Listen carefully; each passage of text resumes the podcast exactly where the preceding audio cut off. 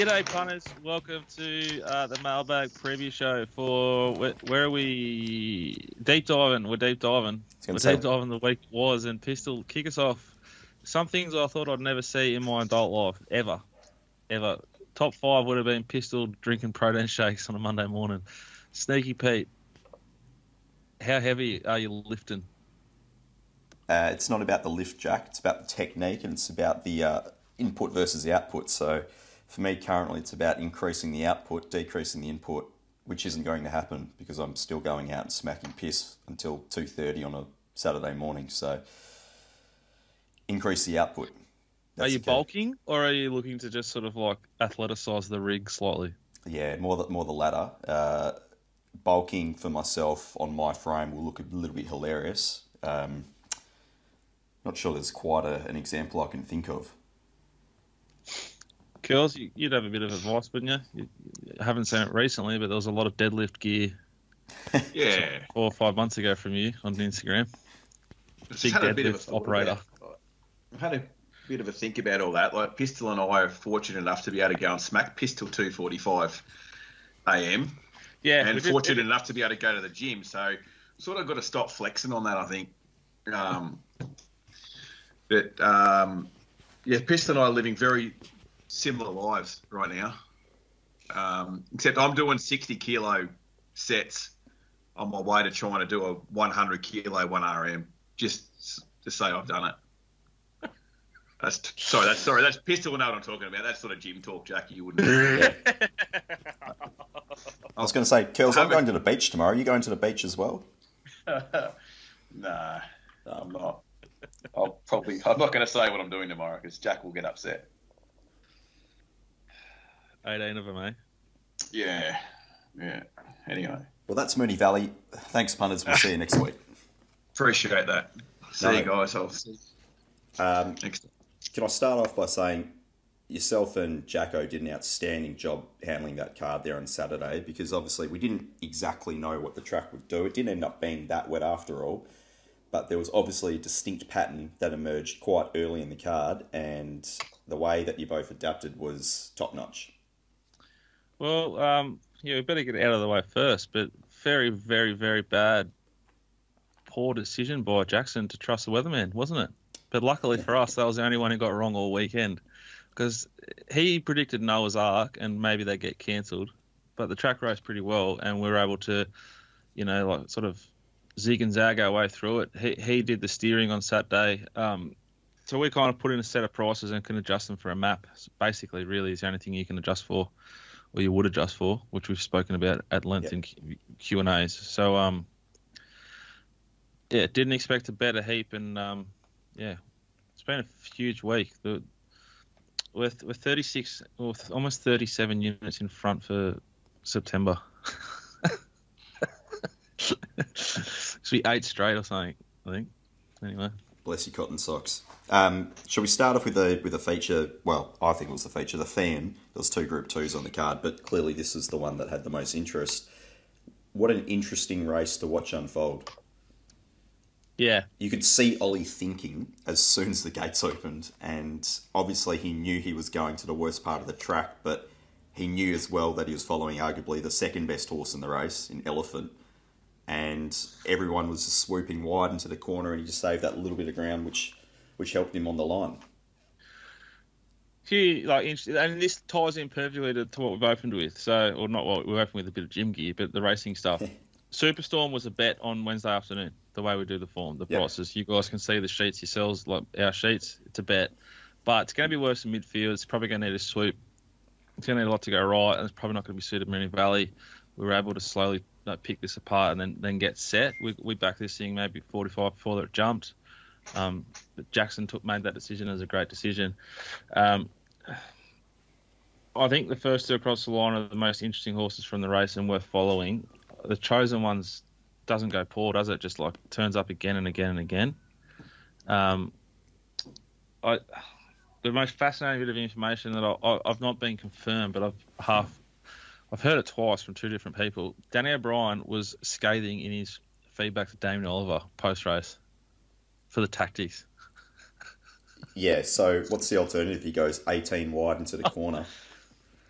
Oh no, it's like it's like me and Curly jumping over the fence and telling fucking Shane Warne how to bowl leg spin. Shut the fuck up, Danny. Yeah, well, look, I heard Ollie on WA radio on Sunday morning, and he said, look, he realised that the four horses drawn inside of him, or three horses drawn inside of him, didn't have any gate speed, so he's likely to end back last the fence anyway. So he thought, well, I may as well get as far forward on the fence as possible and try and follow Elephant.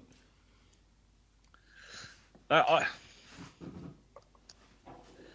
like, if I was, this is like a soft spot for me because I think Dan O'Brien's made a few big errors recently in his training, which has cost us a, a heap of money. He he missed a run with Young Werther, which cost us winning the Derby, which cost us thousands. he got out trained by Denis Pagan, and then here he is questioning Damien Oliver after he just won him a Group Two, and his first horse with Bob Peters has gone good run first up, bang, you've won the fee, and you're in the Cox Plate, and Yeah. and then he he's got the the ego on him to criticise the goat. If true, alleged, fascinating behaviour from a bloke who, you know, we saw in the Guineas when uh, Pruska's thing on with Luna Flair with Mickey D. Ollie snuck up the fence there again on another one of Danny O'Brien's, which gave out late because it didn't have enough runs under the belt. Like, I worry about what you're doing, Danny, and get off the goat's back, or the goat will probably get off all of your horses, which he almost already has by the look of it. It's a fine line between track bias and being on the best horse, though, isn't it? You know, like you- you save ground by holding the inside in this case, and the horse he knows is good enough. He kept it comfortable early in the race. Yes, it was under pressure on the corner, but they all were. Yeah, it's- there's two points to be made here, which is just proves if, if it's true, which I'm sure it is because of two people have said it, how it's just ignorant some of these trainers are. This is like a, a horse that hasn't seen the valley maybe ever, or if not very much. So, and we spoke about this maybe two weeks ago. Being inside horses and helping you corner when you're really accelerating at the valley is a big plus. And the the length saved by going through the inferior ground, which would cost excellence, was probably a sum that equaled about zero because he would have had to mm. peel real wide and be wider than the chosen one, and lose a lot of momentum at a key stage. Yeah, especially drawing the in, inside gate, you'd have to really just actually go back to last and then circumnavigate around all of them. Um, yeah, first start at the Valley for Superstorm. Raced at Caulfield four times, five times previously, but first time at the Valley. Yeah, I just thought it was fascinating behaviour to um to bag the ride. It was Okay. a, it was like an arrogant, confident ride, and fucking too good. And we backed it. So yeah, talking through the kick. I mean, God look, bless him. Obviously, Sierra God bless Sue. Bob. Well, yeah, careful. Um, Sierra Sue was obviously trucking, going through the straight, didn't have any luck, big flashing light, the horse is flying. Uh, was there It anything is else? flying, isn't it? Like Yeah. absolutely flying. Yeah, beyond flying. Um, is there anything else in the race? Mean, the chosen one was pretty firm the whole way through betting. You, uh, you know, Streets of Avalon did what Streets of Avalon does. I reckon this is a hard race to, and it often is a hard race to get too keen on, and you certainly can't be too negative on. Um, last year, uh, I think we saw, yeah, around the Melbourne Cup, Pruska's horse. Like that, Surprise, think- baby. yeah, like that, those sort of horses returned here, and look at the second last horse here, Relevant Flowers, which I think is going to Melbourne Cup. It's clocked the second fastest last 200 of the race and run second last. So that's a that's a box tick for this horse for where it's where it's at and where it's going to, I guess. Um, yeah, solid solid race, solid days racing. Okay. Um, the other group two on the card was the McEwen Stakes and Inferno, which Jackson did identify off its jump out trial Yeah. between runs. Said it was elite it pissed group in. one. It pissed in, didn't it? It pissed in. Have a look at the last 200. The split. I know it's off a very slow tempo and have dawdled here, but great wi- great, great ride by D Lane. He, he seems to handle these three ride uh, three wide rides over the short sprint trips so well, um, especially at Caulfield and the Valley. But the horse is just Lucky Danny. O'Brien doesn't train this one. He would have given him a big whack for being through wide no cover here. But um, he is good at it, Pistol. I agree. And yeah, when you look at the sectional, just the pure number of the of the race meeting, even you can see how fast this horse has gone versus every other horse there on on Saturday. Um, yeah, probably a missed opportunity. Geez, it was steady around that sort of six fifty the fair, like the whole time. Um, yeah, he uh, he obviously can train and. Jackson can watch trials Yes, he can. better than better than most. Um, September run. flying. Yeah. Fastest last. Um, let me read it out exactly what it did. Second fastest last 800, fastest last 600, second fastest last 400, and fastest last 200 meters of the entire meeting. Slow tempo, obviously, but still have to get it done. There's other horses in the race, similar sort of. We saw this thing, curls. I think we ended up backing it, curls, in a big race. It just got out to a stupid price and it flew. So it fly. It loves the camber at the valley. It slings into it, but um, going good. Hopefully, it stays in Victoria. Yeah, it's a dirty back marker. I don't care where it goes. What about if it goes to a Flemington straight race? Yeah, who cares? Couldn't run past Zutori when it was last at the straight race when it come from 16th. Like it's just a, well, it's just a like mongrel back marker. Bless the Tory, by the way.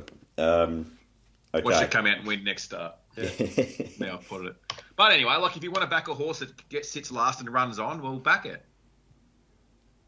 I don't. So, Yeah. Uh, there's a couple of three-year-old races. Uh, you had the Zuzarella and My Numero Uno claiming both of those. Do you have any time for some of the beaten brigade or the winners for that matter? Uh, oh, I reckon these are two of the, the harder races on the day to, to figure out. Mm. They're they're an average time really for a Saturday and for like a, you know, a proper three year old. Overall, um, I don't know what to do with them. I'm not going to force it. Generation was like completely off. They could they couldn't lay a bet on it. It was like unlayable on the fair. Um, still ran third. I, I don't know how to line this up. Like Bonnie Marino was beaten by uh, the lambing horse, which like couldn't keep up last Saturday. Maybe uh, at um Caulfield. So I think that forms suspect. Um, and well, I, I do. I don't mind Zuzarella and I don't mind um Argent Argentia Argentia. That was a uh, car crash for Ollie. So lucky the Freedman's train it and not Danny O'Brien. But um, Zuzarella went enormous. I thought uh, Luskin Spur was good. I, I'd, I'd I'd give them the edge over the um the boys. The Okay. fillies the edge over the boys slightly, but I don't think any superstars yet. Fair enough. And uh, I guess, look, best figures on the card were, were early on, but they were the only fast tempo races. Not sure you can read too much into that. And De Graves went well and in race four, coming back towards the uh, the inside of the straight. But um, again, I, I think probably the way you look at it is just they're all probably about right given the, the tempo of the events that they were in. Yeah, I think like inside draws and worse than midfield not ideal Saturday, but relatively fair, and um, it'll be a decent meeting to follow. I think Caulfield last week could be a better form reference. Um, and House forgot user on the biggest figure of the day. We took three dollars for it to win a Cranbourne race on Thursday. Like, how's that for a bad beat? It's wonderful, isn't it? We backed it here, but we would have backed the favourite as well here, and would have collected on two bets instead of having to halve it here. So. Yep. All right, very good. Um, as you said, decent enough meeting to follow, but it will require a little bit of work. So I think that's uh, probably the rest of the day sorted, isn't it? Yeah, Curls. it's, a, it's going to take a lot longer than normal. yeah, A bit longer than normal. yeah. It's a. There's going to be subtle little bits that you'll get out of some of the replays. I think. Mm. Curly, Queensland. Anything that caught your eye there over the weekend? Um, not really. Pistol. Um, tempo related bad rides um, sort of dictated most of the results on Saturday. Also, than good rides. One thing that did catch my eye, which I just want to share with you, for no other reason than I thought it was funny, was the um, last race at the Sunshine Coast on Sunday. Um, oh, this is amazing. This is absolutely it. amazing. This is the head-on footage here. I'm going to share with you. Um, didn't put this in the run sheet, did I? Um, can you see that screen here? We can. Yeah. Okay, so eventual winner on the inside here, Ipso Nemphalek, I think it was, a young apprentice on board. That one there. Um, first past the post. And here's the last little bit of the head on action. There's the second horse there.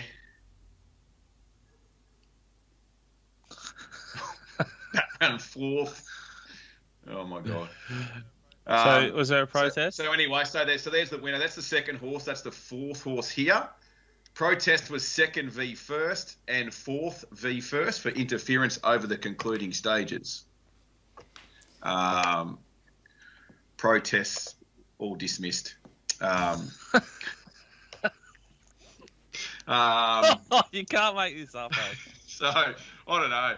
Maybe the interference was too close to the finish line to change the result. Um, the winner did win, by, uh, like by a margin. I think it may have been a length by the time he knocked everyone down and then hit the line. He was a length in front of the others. If you were a steward, what would you have done? It, the races had been put back like two races. They ran the last one under lights. It was seven o'clock Sunday night. I'm off on the clock here. Let's uh, dismiss. We've got to go. If I was a steward, that's exactly what I would have done, and that's exactly what they've done. Wonderful. Uh, apart from that, um, yeah, it was a good week. We had a winning week, and um, yeah, it was good. Thanks for asking. All right, very good. Do we have any questions? Yeah, they're, they're somewhere. That's that's good. I have a question. Here's um, one from Curly in Queensland. Uh, what do we make of Portland Sky after Saturday? Uh, pass mark, money was there. Horse going good. Um, Sat outside a soft lead and got Yeah. completely steamrolled by the horses down the middle. yeah, I think it was okay. Um, you know, like they really, really, they know what they're doing. The lorry stable. Any of um, anyone who's sick enough and who was with us yesterday, we we saved on it in the end. Jackson found it off a trial at race three Geelong. We backed the winner, but we also saved on one of his, which was 11s into four dollars on the fair, off a off a poor trial to the untrained eye. Um, one of the bigger, well, trying to be one of the biggest betting stables in Victoria, I reckon. Unbelievable go that was yesterday at Geelong, and Geordie Childs was last defence after 150 metres. God bless him. Was wonderful, wasn't it? Oh, Uh, it, was, it was a bet. It was a weird betting race, wasn't it? Because Yeah. like our our steam too, like we took three, Three twenty. maybe even 360, Yeah, and we started two. We started two as the fair. Like it was Hmm. the, the two big guys, but it's much better to be outside the leader than last fence. Indeed. Nine nine times out of a hundred. Uh, we do have a question from Ed, which we'll get back to you, Ed, because we'll need to do a little bit of research for that. Um, we'll bring it up on the punting form systems regarding the profitability of favourites in Group 1s. Um, but this is from Praddy. Question for the show. Uh, when you are following up your cash because you found the horse again and it's a bet at the price, and last start it's been ridden completely upside down, either likes the lead and is snicked back, or the opposite way around, and it hasn't responded, do you approach more cautiously and have slightly less of a unit or units on because you're worried it might be ridden upside down again? This obviously comes as if there is no information out there regarding a change of tactics and it hasn't seemed to have missed the start or jumped extremely well. So it hasn't jumped different to what it would normally do. That's from Praddy. I'll start then. I think it's mainly for you, Peter. There's always information about change of tactics, Brady, and it's the, the market. So if, if the horse firms, you can expect intent. If the horse drifts, you can expect zero intent. Uh, as to follow my money, I wouldn't do it that much anymore, Peter. Um, oh, it's I, I don't bet less um, as a result, but I don't necessarily bet more. There's no real rhyme or reason. It depends on what I've marked it in terms of a price, basically. Um, but I don't exactly go looking for horses that were not suited last start because sometimes you get, uh, say, the last race at Kalgoorlie there on Sunday. I think there was four runners that I backed last start, and that were all variously not suited slash butchered slash dead. Um, so yeah, that that makes it a little bit difficult when you're doing the form of race. You can't exactly go through and say, "Oh, I'm going to bias all of these," because uh, there's still another 12 horses in the field. So yeah, case by case basis, I think. Anything else we should touch on? Week 'Cause ahead. There's just so much politics out there, but I think I should give it a miss this week. Although I Oh, do appreciate the feedback I get every week. I um Uh, for the Alright, fast Jake. of Hong Kong too, by the way, in case anyone missed that. Oh, Jack, I was about to say, fuck my Sundays. My Sundays are now Twitter free because I just can't cop the Hong Kong hype on Twitter after a horse wins over there. Jeez. What, what's that? No, I don't know. I never read about it. You mean the, the, the horse that won the thousand meter race at a dollar forty Yeah, or something? Was it obviously Australian, like an ex-Australian? It, it had was one trial at Tatura. And Uh, under sold. who? Patrick. Don't know, I can't remember who it was. But who gives a shit? You often see that first start down the straight, they run big figures or they run up against other horses that aren't thousand meter races or thousand meter horses. Anyway, play on. Yeah. Week ahead, Jack. Uh, we've got. Uh, there's no betting today, and probably no betting tomorrow. Uh, we've done Wangaratta, but couldn't really find any you know, big enough sort of overlay. But we'll be betting Royal Sandown on Wednesday. Then we've got Mornington into Swan Hill Thursday, Friday, and then Flemington and Echuca on uh, Saturday, and then a little Cranny Donald action on Sunday. So really, really, we love Flemington's easily our, our best track. Uh, very, very. I love this meeting. The Makybe Diva Stakes Day. It's it's a fucking great meeting. Um, and I can't wait for it. Yep. And um, anything else we should say? Well, Curly, where are you betting? Queensland. Yeah. You missed, we've missed the biggest opportunity of all time not to have you in, you know, with fucking in isolation over there with Pete's bedroom or whatever, Pete's spare bedroom. Oh, look, I've got uh, I've got a big week. Um, Racing.com is um, finally airing the pre-recorded wagering panel show Oh, on yes. Wednesday. the reason why it's taken 30 days from recording to airing is probably the edit button. Been smashed. hopefully, hopefully they haven't stitched me up there and Just cut you right out. It's the easy way. Uh, I'm a bit, little bit nervous. Um, Wednesday is Eagle Farm. Friday is the Demons taking on the Cats in the prelim final. Um, so this is how fucked up I am over this. Is that um, I had like I had a few hundred on Geelong to win the premiership moments before the bounce um, versus the GWS Giants. It's a bit of an insurance bet, like because when they beat us Friday night and Melbourne te- Melbourne tears are flowing, which fucking probably happened.